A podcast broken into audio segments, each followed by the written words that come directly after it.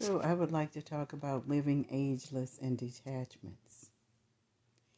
And it's no other way. We have to detach from situations, circumstances, and people in order to attract the new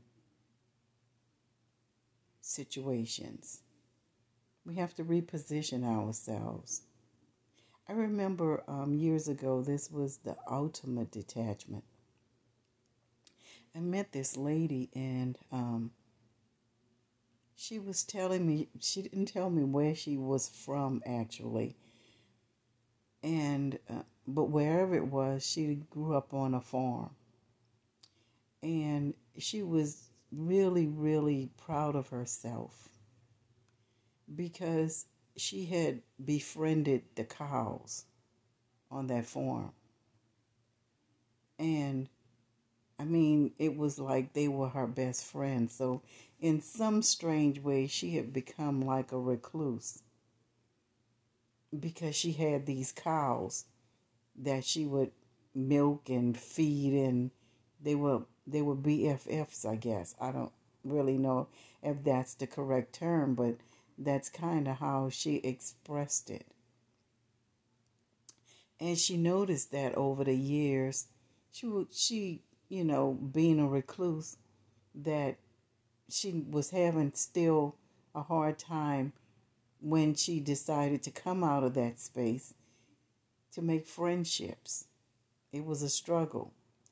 And so one night, she said this guy asked her out on a date.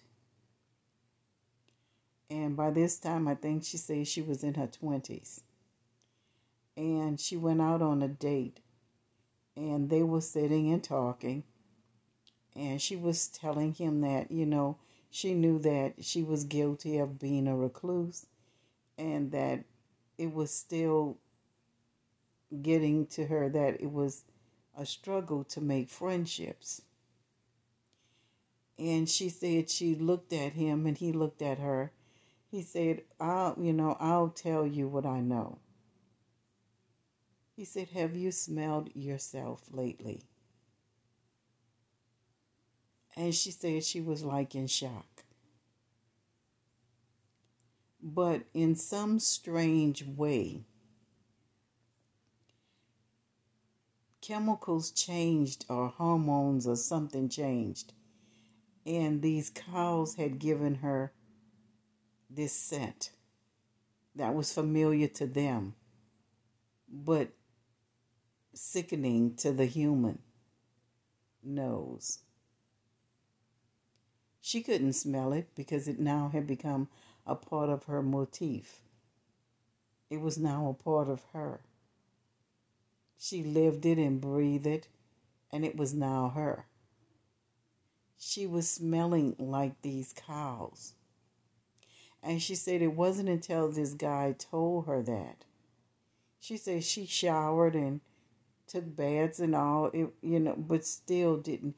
She said and she remembered that night she went home and she looked at her skin and she noticed there was a the underlying color of her skin was like this strange green.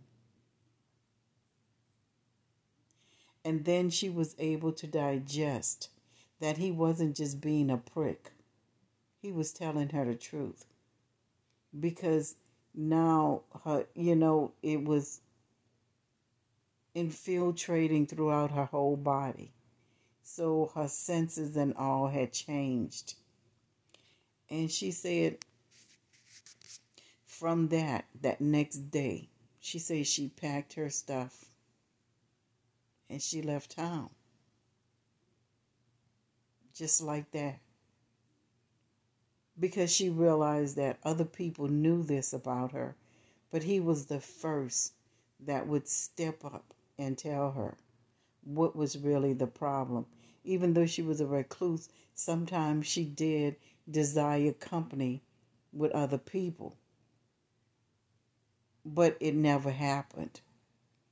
And so she left and she found her way And she said she had some money because she had been working on a farm and she was getting paid.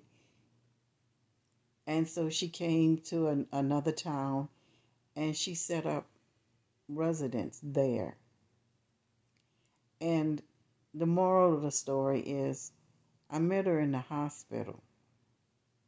When she made that move and she detached from that life, a life that she was forced to detach from. Because in her right mind, she could no longer go to that farm.